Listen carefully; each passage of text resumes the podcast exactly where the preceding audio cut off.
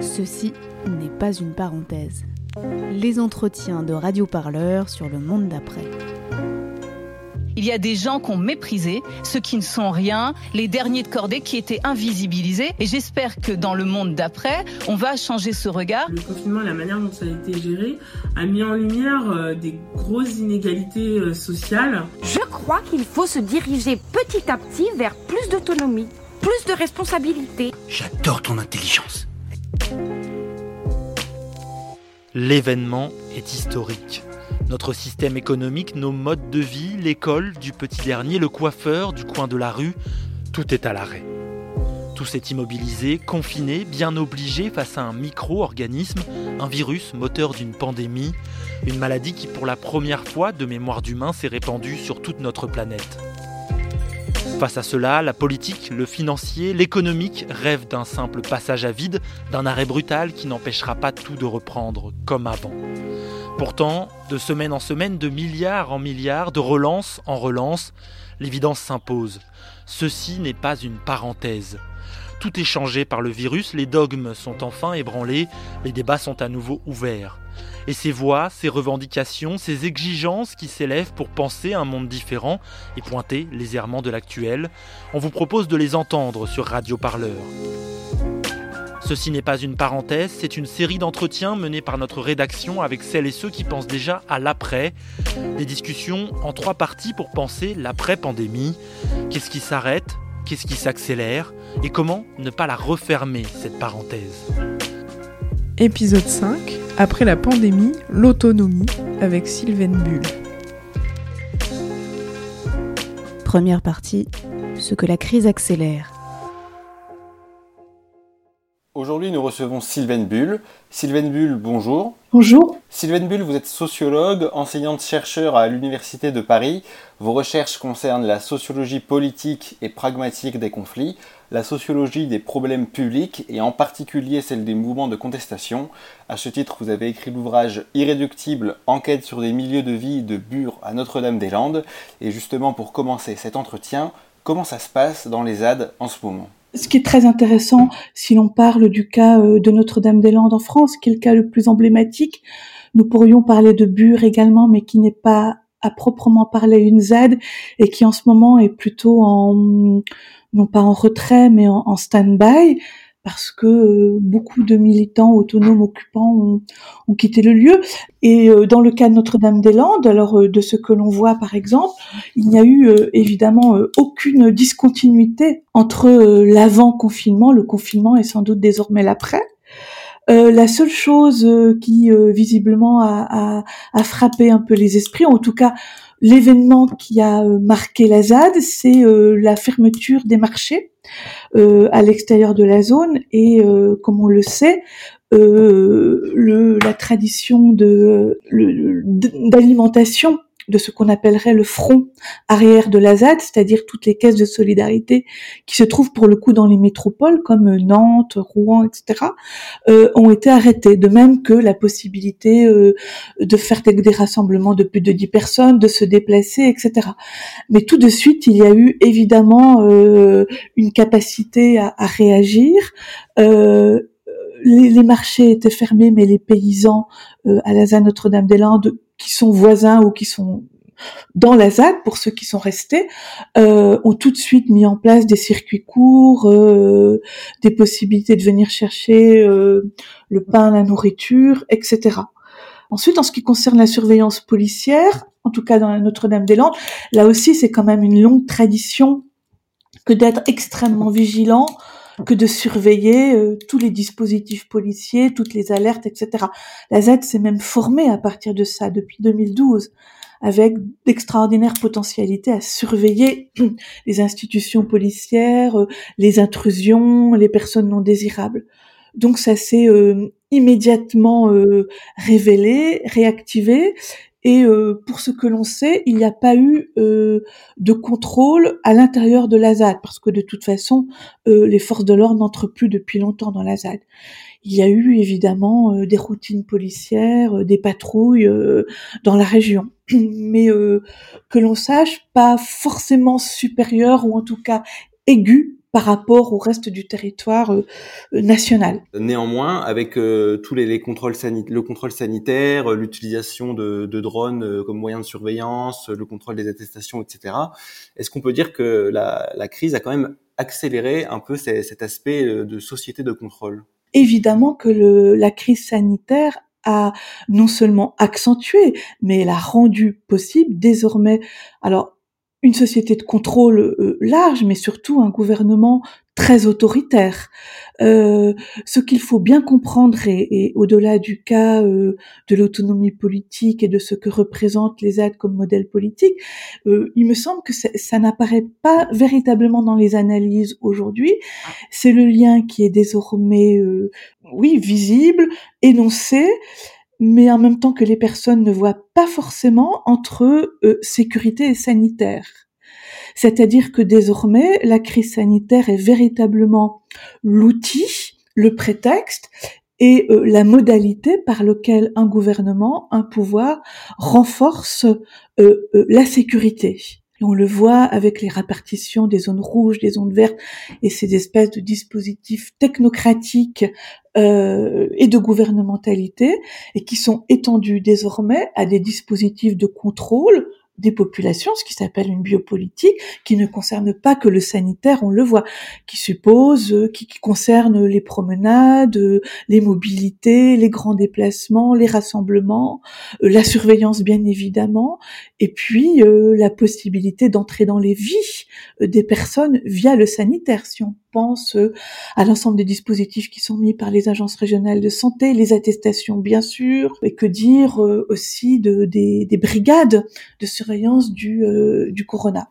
vous l'avez dit vous-même, on, arrive dans, une mise en application de, ce qu'on appelle biopolitique. Est-ce que c'est quelque chose qu'il faut craindre? Est-ce que c'est quelque chose euh, qui menace la démocratie? En effet, il y a une menace de la démocratie, mais aussi de tous les outils de, justice sociale, dans la mesure où la biopolitique permet d'une certaine façon, là encore, de sélectionner ceux qui rentreront dans euh, euh, ce lien entre euh, sécurité et sanitaire, mais surtout dans le lien qui me semble extrêmement important entre sanitaire et économie.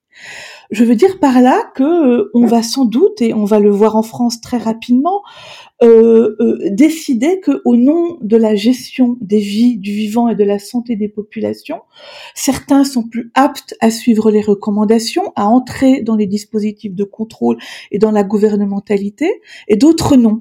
Et ceux qui ne sont pas aptes ou qui sont réticents sont les plus pauvres ou les ignorants sanitaires et écologiques les plus pauvres euh, sont une menace dans le lien qui pourra être établi entre économie et sanitaire, et ce que j'appelle désormais une raison sanitaire ou une biopolitique du sanitaire, parce qu'ils ne comprennent pas ou ils ne veulent pas comprendre, ils n'ont pas les moyens euh, d'acheter des masques, de faire les bons gestes, etc. Et surtout, ils ne sont pas utiles au fonctionnement à la bonne économie de marché.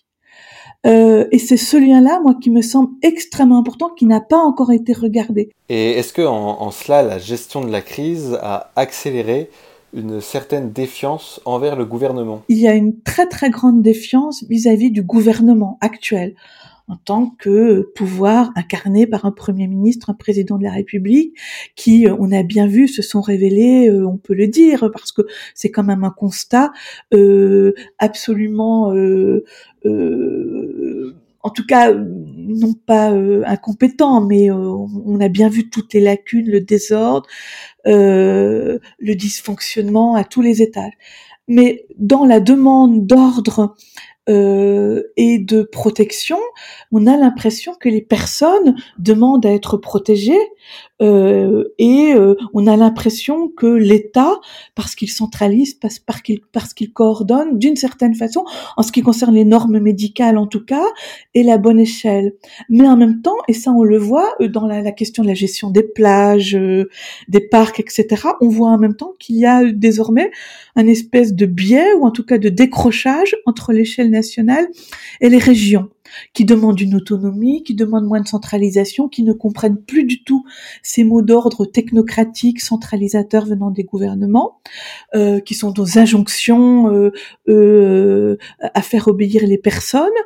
donc on voit qu'il y a des effets de, de reterritorialisation de la gestion de la crise sanitaire.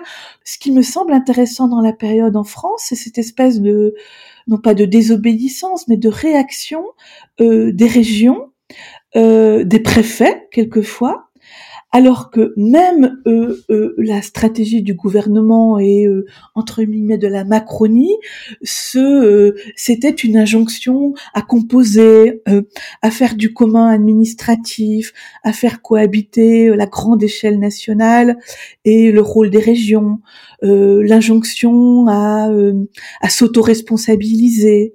et donc on voit que les personnes, les acteurs locaux ne sont pas prêts à suivre toutes les injonctions nationales et remettent en place ou redéplient leur propre organisation. De ce point de vue-là, c'est intéressant, même si évidemment c'est très très loin d'aller jusqu'à l'autonomie euh, locale, euh, euh, le citoyennisme et encore moins l'autonomie politique avec le réseau Covid en traite qui s'est monté, et notamment plusieurs initiatives, comme par exemple les Cousettes dans la vallée de la Drôme, qui ont fait plein de masques des, euh, des distributions spontanées de nourriture entre, voisins, des cagnottes qui ont été montées pour aider des différents acteurs de l'économie euh, particulièrement affaiblis par cette crise. Donc on a vu que pendant le confinement, il y a quand même eu beaucoup d'initiatives qui ont émergé pour un peu vivre la ville euh, différemment. Est-ce que ce, cette notion de vivre la ville différemment, qu'on peut presque rapporter au municipalisme, c'est une notion qui grandit dans les esprits et, et, comment ça a évolué cette notion de municipalisme dont on a commencé à beaucoup parler justement euh, à l'approche des élections municipales et notamment euh, avec les nombreuses listes citoyennes qui se sont montées. Alors là, vous prenez en effet des cas très intéressants. Il faut les, il faut les souligner. Euh, euh, en effet, toutes les, toutes les formes de solidarité qui ont apparu, mais en fait qui sont, qui ont juste été révélées parce qu'elles existaient déjà. Elles étaient latentes. Elles ne demandaient qu'à qu'à s'épanouir. Sont des initiatives euh, durables, ça, qui vont s'inscrire, quelles que soient les échelles, quel que soit le niveau entre guillemets de radicalité, de, de, j'ai envie de dire, de ralentissement, de bifurcation ou de, de, de, de débranchement. Euh, donc, euh, en effet, ces initiatives-là, d'ailleurs, elles ont un lien direct avec euh, ce que vous appelez le, le, municipalisme. Alors, sur le municipalisme, là aussi, euh, il y a il y a plusieurs échelles et plusieurs définitions. On, on a vu fleurir des initiatives de ce type depuis les Gilets jaunes, avec une volonté de retourner euh, euh, ou de, de retourner ou de venir tout court à des assemblées locales euh, il semble que euh, le, la crise du corona, de par les solidarités que vous avez euh, soulignées, va sans doute accentuer ce phénomène. Euh, mais là encore, il faut faire, il faut être très prudent dans la définition du municipalisme, si on l'entend hein, de façon conceptuelle et dans son cadre le plus pur, le municipalisme sont des mises en place, c'est une mise en place de d'assemblées locales municipales qui redéfinissent une forme de relation et d'appartenance à la citoyenneté. Euh, et, donc euh, le municipalisme est surtout une façon en effet de reprendre euh, prise, d'avoir une prise sur les décisions qui concernent l'environnement l'environnement, mais pas seulement l'économie, la santé euh, et surtout les, décisions municipales. Donc en sens ça, c'est intéressant, mais c'est intéressant si le vrai municipalisme, au sens où, où l'entendait, permet véritablement, et là pour le coup on pourrait aller jusqu'à l'écologie politique, d'articuler évidemment tous les éléments d'un système, euh, c'est-à-dire une, une, une, assemblée locale euh, qui s'inscrit euh, dans une reprise en main euh, des décisions et, d'une démocratie locale et de proximité, eh bien cette démocratie elle doit pouvoir articuler l'ensemble des éléments systémiques santé, sanitaire, environnement, économie, etc. Sinon, ça restera euh, des assemblées euh, locales, comme on a vu euh, dans le cas des, des parlements de rue qui avaient été mis en mis en place à, à Nuit debout. Et à titre personnel, moi j'ai beaucoup beaucoup de réserves sur les initiatives politiques de ce type qui ne sont pas articulées à une vraie réflexion sur l'émancipation ou plus simplement également sur l'anticapitalisme. Mais c'est une, une vraie piste, en effet, qui s'inscrit dans toutes les pistes que l'on voit, euh, que l'on appelle reterritorialisation, retour au terrestre, retour à la localisation de la politique. Le corona, en effet, a au moins ce mérite-là, et en effet de d'affirmer ses échelles. Et parmi toutes ces questions justement qui se posent dans ces, euh, dans ces collectifs de réflexion, il y a aussi euh, la question de l'autonomie alimentaire. Est-ce que ça devient quelque chose d'urgent? Est-ce qu'avec la crise, il y a une véritable prise de conscience par rapport à ça? Oui, alors là aussi, euh, moi, ça me semble extrêmement important et c'est pour ça que les aides dont nous parlions tout à l'heure euh, sont très intéressantes parce qu'elles n'ont pas à, amortir ce type de crise euh, alimentaire puisqu'elles sont autosuffisantes. Il semble que, euh, notamment à Paris par exemple, enfin euh, la plus grande métropole, il y a une prise de conscience de ce qu'est un, circuit alimentaire et euh, de la très grande vulnérabilité des populations urbaines à la crise des, circuits et des chaînes. ensuite, à nouveau, c'est une c'est une, question d'intensité. Euh, c'est un peu comme la gestion euh, des gestes barrières, euh, des petites caisses de solidarité, euh, des circuits courts dont nous parlions. moi, j'ai l'impression que la population se, se, situe quand même dans une immanence, c'est-à-dire qu'elle voit qu'il y a un problème, mais immédiatement, elle replonge dans les travers qui sont la dépendance alimentaire, le fait d'aller au plus pressé, de retourner au supermarché, euh, donc au système industriel, etc. C'est-à-dire que le décrochage, le débranchement euh, de ces grands systèmes industriels, euh, d'une part, n'est pas quelque chose qui semble prioritaire à l'heure actuelle. On parle beaucoup plus de tournant écologique, alors que là encore, ça semble plutôt être une coquille vide. Mais pour qu'il y ait une prise de conscience et une mise en acte d'un changement euh, d'habitude alimentaire, il semble qu'il y ait euh, énormément, énormément de, de travail. Et là encore, c'est, ça passe par une prise de conscience beaucoup plus large, qui est celle euh, de la nécessité de sortir du capitalisme et du système marchand. Et donc à ce à ce titre, il y a justement plusieurs plusieurs militants, plusieurs acteurs de, de la vie publique qui qui appellent à multiplier des, des initiatives justement pour enrayer le, système euh, capitaliste et notamment tout ce qui est jardin pirate dans les îles et ce, ce genre de choses. Est-ce que c'est plutôt ce genre d'initiative d'autonomie qui euh, vont être amenés à se multiplier. Oui, oui, ça c'est pour le coup. Euh, euh, là, il y a une piste qui est euh, absolument majeure. Il y a vraiment, vraiment des initiatives extrêmement intéressantes. Je pense que vous avez entendu parler de Super Local, qui est un site qui ressente toutes les initiatives qui sont de ce type pirate, brèche, ruine du capitalisme, etc. Et avec de vraies forces activistes euh, ou d'expérimentation, parce que là aussi il faut s'entendre. Il semble que euh, que ce soit l'écologie, euh, les brèches, la composition des mondes, il n'y a pas de répertoire de grammaire commune, donc sinon celle que de reprendre prise justement sur le vivant et sur le local. Donc on doit être tolérant et admettre que toutes les sensibilités ont le droit de cohabiter au sein de ce que j'appelle moi une co-résistance. Il y a de, encore une fois de très très grandes différences. Mais par contre, tout ce qui lie euh, ces initiatives, rejardiner, euh, lutter contre euh, un nouveau projet euh, à Saclay, euh, inscrire de la permaculture, trouver de nouvelles caisses de solidarité, y compris dans des quartiers extrêmement difficiles. Tout cela part de la même grammaire qui est de mettre au premier plan une action qui est une forme politique et qui réinstaure un rapport direct entre euh, le milieu et euh, ce qu'on pourrait appeler euh, l'individu, le citoyen ou le sujet politique qui est soucieux d'émancipation. Donc oui, c'est vraiment des initiatives extrêmement intéressantes, notamment lorsque elles s'attaquent, par exemple, aux grands groupes alimentaires. Là, il y a des appels en ce sens. Aux sociétés qui produisent des pesticides, il y a aussi un appel en cours dans ce sens qui vont jusqu'au blocage de ce type de société, euh, au, euh, au, blocage d'infrastructures, euh, qui n'est pas incompatible encore une fois. Et là, pour le coup, on, irait vers une, définition d'une autonomie euh, politique euh, positive.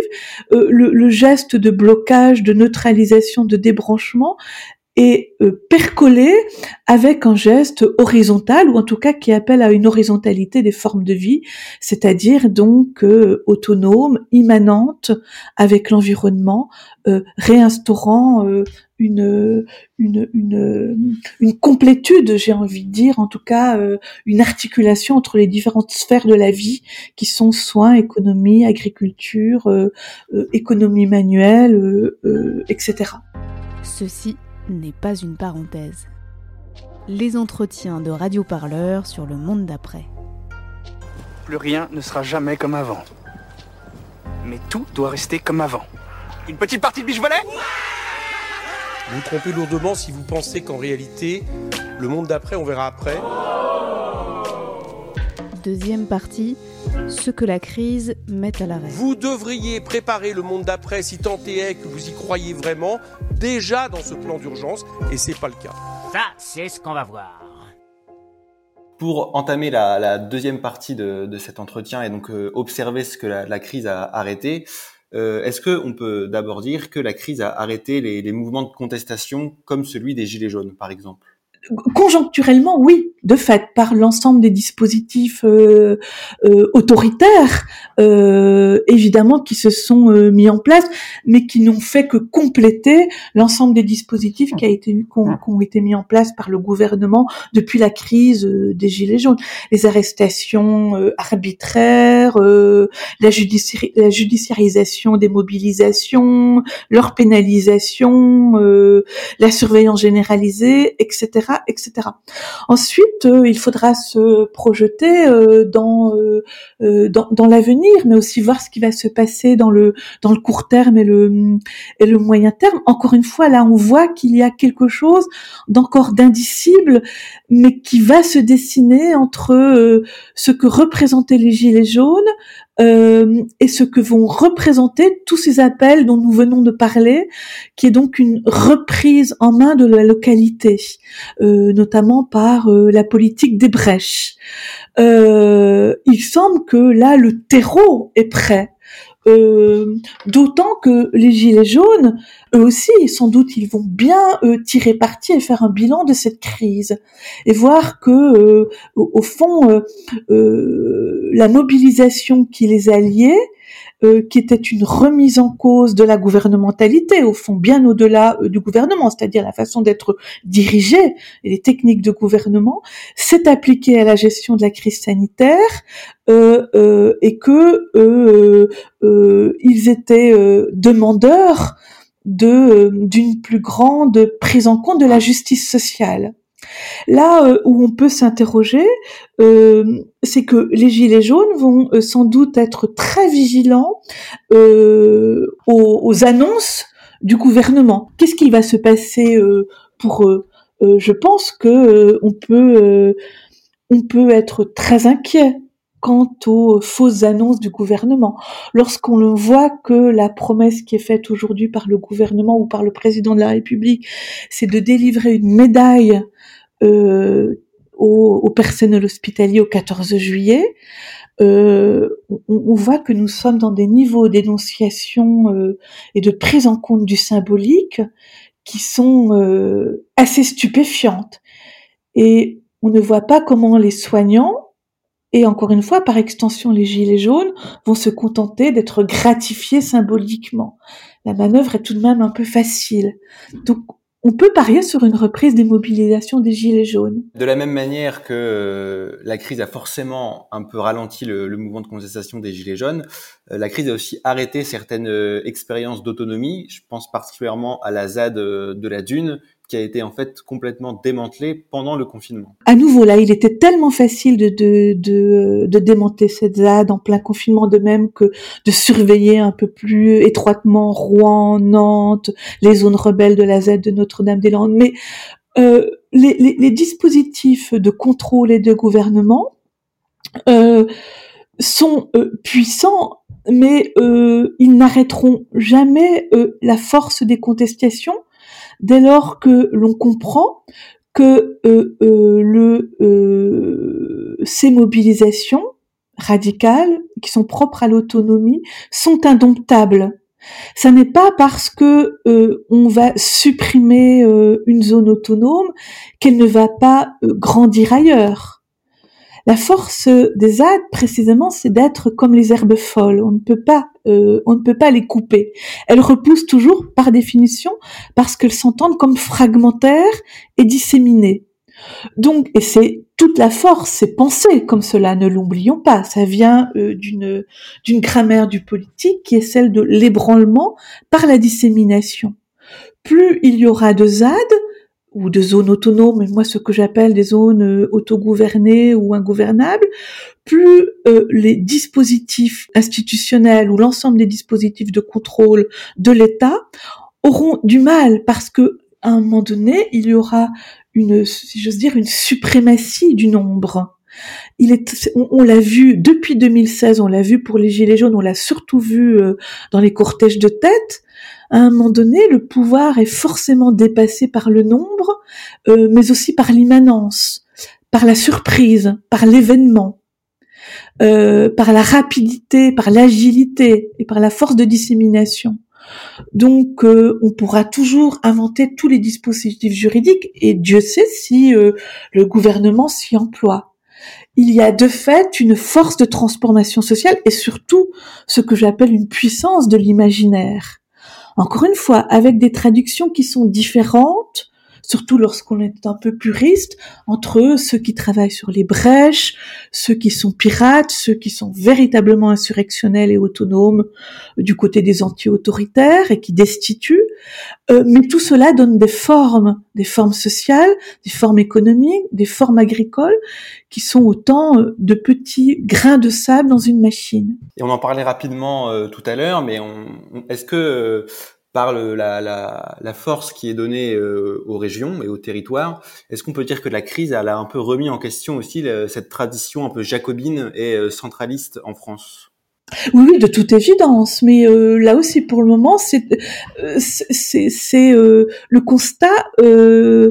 enfin, il est d'abord de voir que des acteurs politiques institutionnels se rebellent. je pense aux présidents de conseils de région, par exemple, qui désobéissent en tout cas institutionnellement et juridiquement, ou désapprouvent euh, le fait de pas ouvrir des parcs, de pas ouvrir des plages, etc. Ça, c'est une échelle intéressante, mais en même temps, euh, pour qui se situe euh, en dehors de la démocratie représentative, ça ne représente pas grand-chose. Par contre, ce que je vois de plus en plus émerger, ce sont des appels, alors pour le moment qui sont encore invisibles ou qui sont précisément affinitaires au monde de l'autonomie politique. moi, je, je je, vois de plus en plus de hum, d'appels, de propositions euh, à constituer euh, au fond de des espèces de petites républiques indépendantes. Et je pense que euh, c'est très très lié à la façon dont le gouvernement aussi a gère cette crise. Et ça vient pas forcément des autonomes, ça vient des agriculteurs, de, de petites zones départementales qui ont bien compris que le local, le terrestre et le, le, le, relocaliser, euh, hein, euh, se relocaliser, désormais avait un sens. Si l'on prend l'ensemble des phénomènes, des questions euh, et des enjeux importants qu'ont soulevé la crise du corona. Pour un autonome politique, ça encore une fois, ça allait de pair. Bien, c'était évident que bien avant la crise du corona, il était euh, bien évident que euh, l'échelle d'expérimentation possible du commun, euh, d'une coopération sociale qui soit émancipatrice individuellement et collectivement, elle passe par des petits territoires affinitaires. Sur le télétravail ou même parfois l'arrêt du travail, comment le, rapport au travail il a changé et est-ce qu'on va vers euh, une évolution dans un sens ou dans l'autre de cette notion de travail qui est vraiment sacrée par euh, par l'État? On peut, on, pourrait dire, euh, comme a priori et à première vue, que c'est très intéressant le télétravail. En effet, à l'échelle de sa vie, parce que ça économise euh, des moyens de transport, euh, de la pollution, une mobilité individuelle. Euh, ça correspond aussi à un cadre de vie plus intéressant. Mais si l'on regarde bien ce qui se joue avec l'appel au télétravail du gouvernement, c'est là aussi le lien entre l'économique et la sécurité. Et là, et c'est là où on voit qu'il faut que le, que le gouvernement peut être très habile parce que la gouvernementalité, les techniques de gouvernement, le, le, le, sont, sont, des choses qui ont été très intégrées par le gouvernement actuel. La fluidification, l'optimisation de la rentabilité, la maximisation des, des moyens de travail. Or, le télétravail, on voit que ceci qui permet d'optimiser l'économie et en même temps d'optimiser le risque sanitaire en restant chez soi. Moi, je ne suis absolument pas sûre que les grandes incantations de vouloir changer, que ça va changer, soient suivies d'effets. Euh, encore une fois, prenons le cas du télétravail. Moi, je pense que ça va plutôt dans le sens de la maximalisation de l'économie et des grands groupes et de la minimalisation du risque sanitaire. Je vois aussi ce que ce que nous appelons les key workers, les bullshit euh, euh, workers, euh, c'est-à-dire les petits emplois précaires euh, vont être euh, sans doute les plus fragilisés. Mais je vois aussi que et ça aussi ça n'a pas été assez dit parce que il me semble que le, le travail sur le biopolitique n'est pas fait en France, que ce soit la biopolitique sanitaire ou la biopolitique aussi économique. C'est très intéressant de voir que les, les key workers, les, les livreurs, les, euh, les, les, les, agents de nettoyage du milieu hospitalier, les caissiers et les caissières, euh, etc., ont été euh, pendant la crise sacralisés comme le, les soignants. Ils sont devenus les, devenus les héros. Ils ont une prime euh, par leur groupe, etc.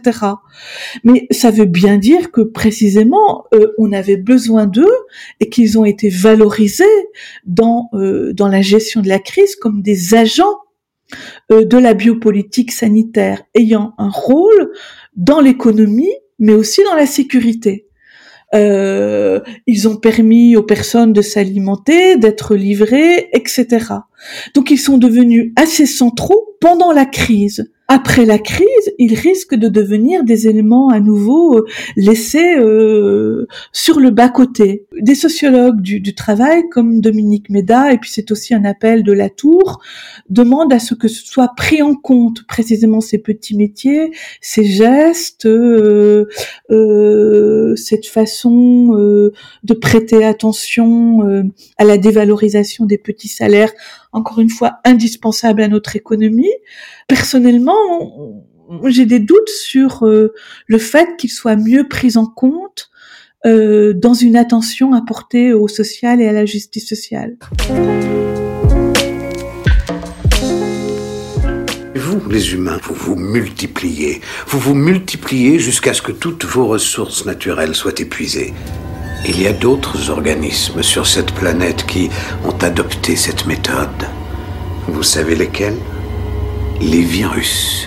Et si vous arrêtiez de gueuler un peu? Ceci n'est pas une parenthèse. Il n'y a, pas une France, il y a 10 000 France. Et je pense que c'est quelque chose que j'aimerais combattre le monde d'avant, il est plus possible et plus envisageable. Et donc le MEDEF, faut qu'il comprenne que tout ça, eh ben, ça va être à l'État de payer quelque chose. Il va falloir aussi que les grandes fortunes et les grandes puissances mettent la main à la poche. Troisième et dernière partie, et maintenant Justement, pour commencer cette, euh, la troisième partie de cet entretien et voir ce qui va se passer maintenant, est-ce que cette pandémie historique, elle ouvre vraiment des, des fenêtres pour penser autrement l'action politique? Là aussi, euh, tout, dépend euh, des répertoires et des grammaires que, que l'on utilise. Sur l'action politique, euh, sur l'action gouvernementale tout ce qui appartient à la démocratie représentative, on peut penser que euh, l'écologie va rentrer au Parlement, mais il n'y a pas de grammaire commune pour pour euh, désigner l'écologie. C'est bien tout le problème. Il y a il y a des référentiels, des représentations qui sont absolument incompatibles et très très différentes dans les partis politiques. Et de toute façon, l'écologie n'appartient pas aux partis politiques. Si on prend la démocratie participative, là nous nous en venons justement au municipalisme, au citoyennisme etc. Et là, de toute évidence, Gilets jaunes combinés au corona ouvrent des pistes indéniables. On l'a dit, ce sont euh, sans doute euh, la reprise en main de l'échelle de localité, la reprise en main de la question des déplacements, évidemment d'écologie, des circuits courts, de l'attention portée à l'autre, euh, et euh, qui se traduira sans doute par des échelles municipales euh, qui vont être euh, beaucoup plus importantes. On a vu aussi que les, les, maires des petites communes avaient pris un rôle considérable euh, mais aussi euh, le paramédical, des petites entreprises de proximité, euh, des citoyens lambda qui voulaient être associés. Ensuite, si on descend encore plus loin dans l'action politique, il y a ce qui nous intéresse nous particulièrement, qui le relève de l'autonomie politique, de la destitution et de l'auto-institution. Et là, euh, encore une fois, euh, et nous l'avons dit, on voit fleurir en effet euh, des, des, initiatives qui sont beaucoup plus nombreuses, qui jusqu'à présent étaient invisibles parce que affinitaires et parce que très peu comprises, renvoyées à l'insurrection, euh, et, euh, et, qui sont là pour le coup amenées euh, à se démultiplier. Donc oui, si l'on prend entre guillemets toutes les échelles de la démocratie la plus représentative, à la démocratie participative, à la démocratie directe auquel on peut associer le municipalisme, à ce qui est de l'ordre de la démocratie insurgente et de l'autonomie politique, on a, on va voir comme ça se redéplier des formes politiques plus horizontales et en tout cas plus locales et se redéployer des formes de vie beaucoup plus attentive aux soins, euh, à l'expérimentation et à l'émancipation. Donc est-ce que en, en, cela, la crise, elle ouvre euh, vraiment un, un champ des possibles à d'autres modèles de gouvernance? C'est évident que euh, les personnes qui ne veulent plus être gouvernées sont de plus en plus nombreuses. Et ne, ne plus être gouvernées par l'État, euh, mais aussi peut-être par des grandes, par des grands modèles, des grandes entreprises. On voit que la question d'Amazon devient aussi une, une, une, une, une question très importante. D'une part, on voit que la justice euh, commence à s'intéresser euh, au cas d'Amazon. Hein, vous l'avez vu avec les jugements qui ont été pris euh, d'arrêter les entrepôts. C'est très nouveau hein, euh, dans, dans, le droit civil de demander un tel arrêt. Donc ça, c'est très intéressant. Et puis, on voit dans les habitudes marchandes de consommation euh, que euh, il y a une contestation, un boycott, euh, un appel à la désobéissance de ce type euh, d'économie et de modèle euh, productif. Donc ça aussi, ça fait partie de la gouvernance. Là, il semble qu'il y a une véritable prise de conscience qui, euh, qui encore une fois s'est faite par surprise et par surgissement d'un événement. Pour ceux qui appartiennent au modèle anticapitaliste et au modèle destitutionniste, euh, encore une fois, ça, ça n'est pas une surprise. Mais pour des petits habitants, enfin des petits, des habitants de petites communes ou des euh, consommateurs lambda, c'est quelque chose de très nouveau de découvrir que la France n'avait pas de souveraineté ni énergétique ni médicale, n'a pas de souveraineté économique Ensuite, quant aux réactions, notamment gouvernementales, mais aussi des partis de gauche, on penche à la France, la France insoumise, de revenir à une souveraineté économique par l'État. Ça, ensuite, c'est une, question de, point de vue. Euh, je ne vois pas euh, ce que l'État, pourquoi nous devrions recourir à l'État pour nous protéger ou pour nous alimenter euh, ou pour, quand on connaît la, la, la dépendance de l'État euh, au système capitaliste, hein, ce que Lordon appelle l'état global, on peut être inquiet des appels à recouvrir à la, euh, la, souveraineté économique. Justement, la, question qui se pose euh, aujourd'hui, est-ce que c'est pas aussi de, de, comment on peut changer ça en dehors du vote et des élections? Ah mais encore une fois, l'autonomie politique, enfin de mon point de vue, est une réponse. Euh, euh, L'élection est, est, une est une, une réponse pour ceux qui continuent ou qui veulent s'inscrire dans une démocratie représentative ou qui croient dans l'État-nation, qui croient dans la nation ou dans l'État ou dans les deux à la fois. Maintenant, le vote, ça c'est un, point de vue, n'est pas n'est pas la solution à tous les maux. L'autonomie politique, les sociétés auto-instituées, mais aussi les brèches ouvertes euh, par la piraterie, euh, par euh, l'infrapolitique, par le contre-pouvoir, ne passent pas nécessairement par le vote ou ne considèrent pas que le vote qui est une gestion du consensus est la meilleure des solutions.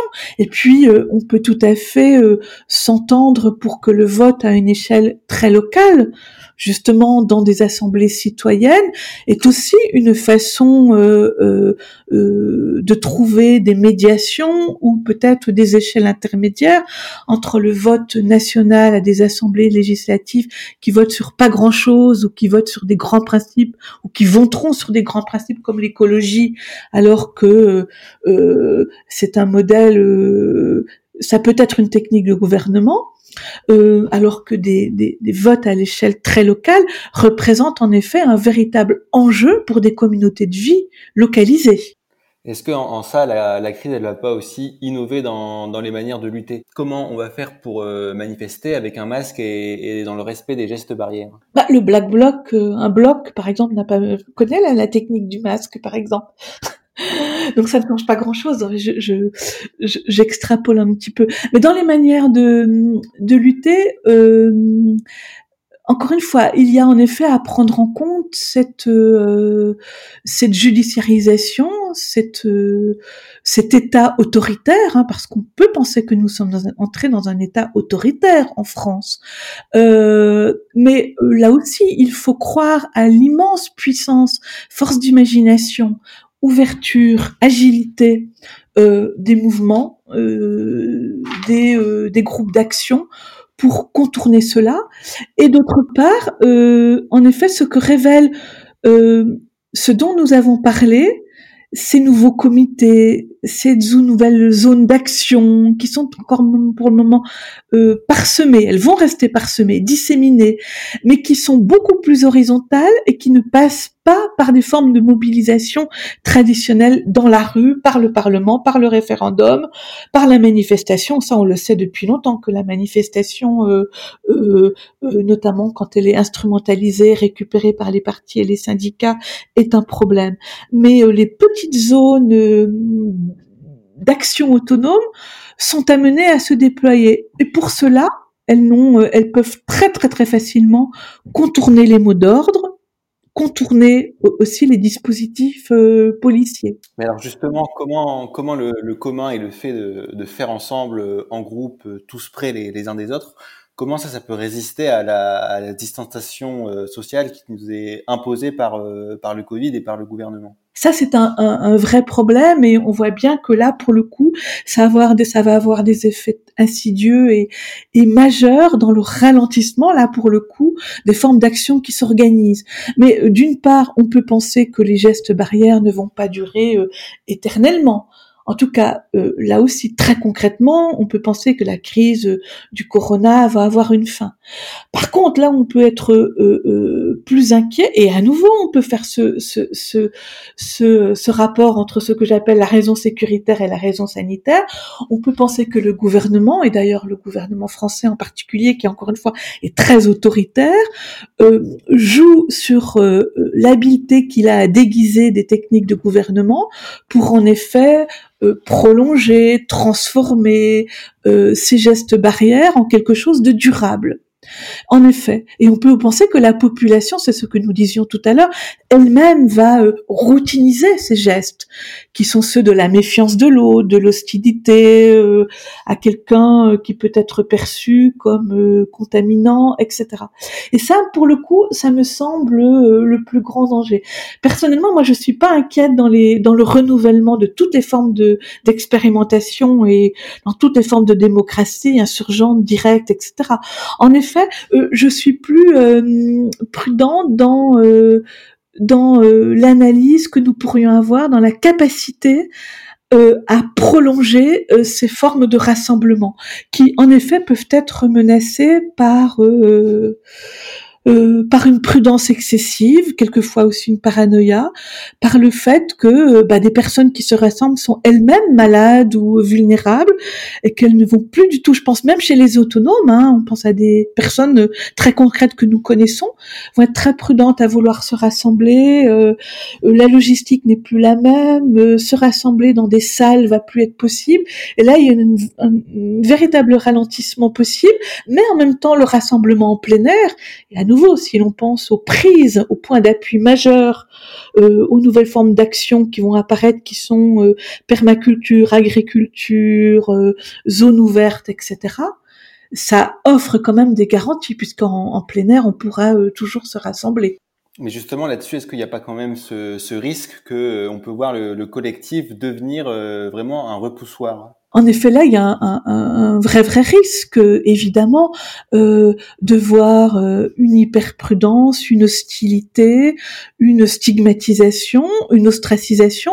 Ça, c'est quelque chose que l'on voit euh, réellement dans l'espace public. Le rétrécissement euh, mental, cognitif, civique de l'espace public, il a lieu en ce moment, en tout cas en ville. Euh, c'est évident. Pour qui euh, euh, nous, nous avons beaucoup d'étudiants qui travaillent là-dessus, ça paraît évident.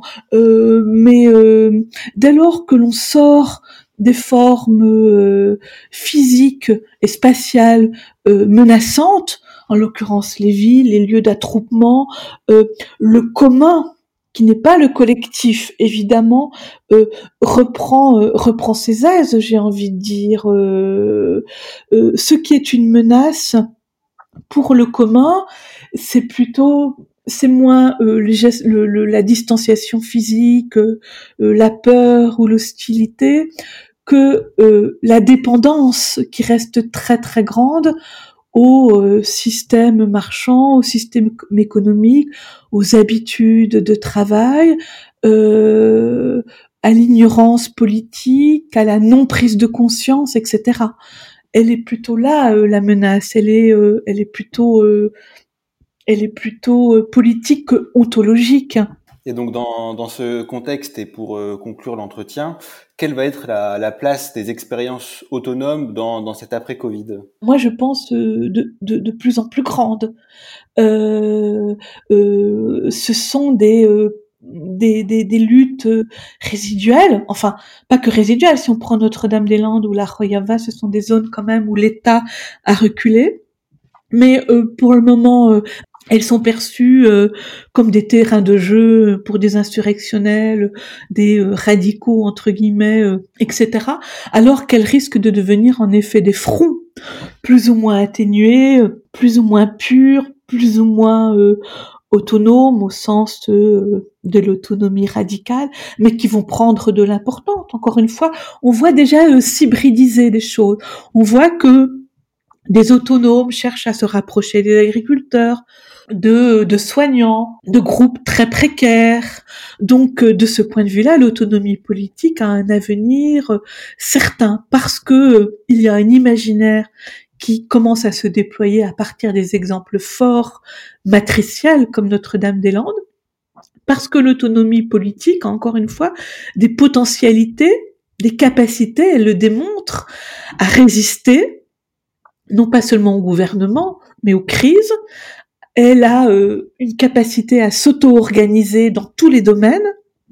Et puis, évidemment, elle invente des formes d'émancipation par la redécouverte du recyclage, des formes d'économie euh, qui ne sont pas marchandisées, par surtout une redistribution des rôles une polyvalence des rôles, et puis surtout par sans doute ce qui définit euh, le mieux euh, l'économie, euh, pardon, l'autonomie politique, c'est euh, le principe de solidarité, de justice, mais surtout de non-domination.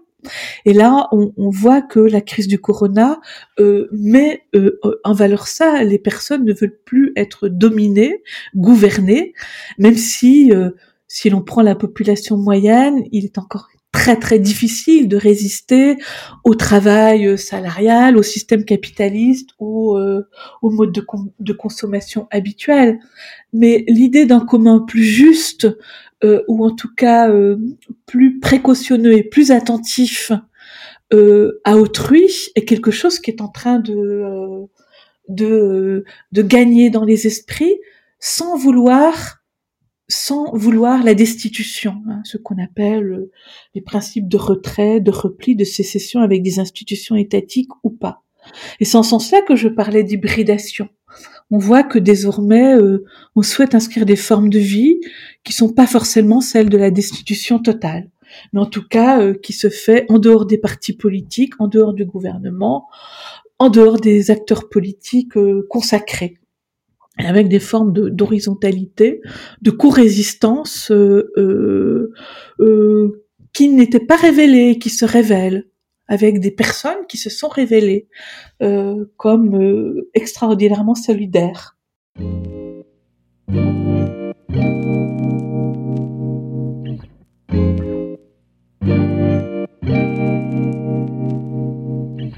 Ceci n'est pas une parenthèse, c'est la fin de cet épisode de votre série de podcasts pour repenser le monde d'après.